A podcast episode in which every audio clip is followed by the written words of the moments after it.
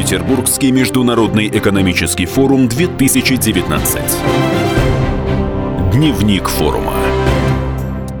Основной темой форума, который проходит в Петербурге, стало формирование повестки устойчивого развития. Среди других тем организаторы отмечают поиск баланса в мировой экономике, реализацию целей национального развития в России, а также роль человеческого капитала. В открытой студии радио «Комсомольская правда» председатель Союза производителей безалкогольных напитков и минеральных вод Максим Новиков. Он рассказал о своем участии в крупнейшем российском экономическом форуме. Мы, как Союз, участвуем в форуме в рамках э, поддержки нашей коммуникации с ключевыми стейкхолдерами. Был проведен ряд э, переговоров.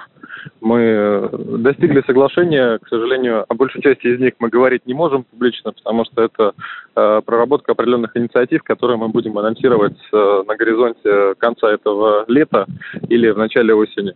Если говорить в целом, то форум проходит достаточно продуктивно, очень много полезных, интересных сессий. Э, много уделяется теме национальных проектов, и очень хорошо, что эта тема достаточно полно освещена на текущем форуме. Есть возможность э, поговорить напрямую с рядом ключевых персон. Для нас это очень важно. Ну и прежде всего мы э, проводим работу с нашими членами, при необходимости участвуем в их мероприятиях.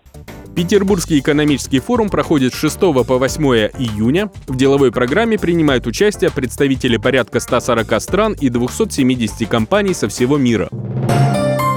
Петербургский международный экономический форум 2019. Дневник форума.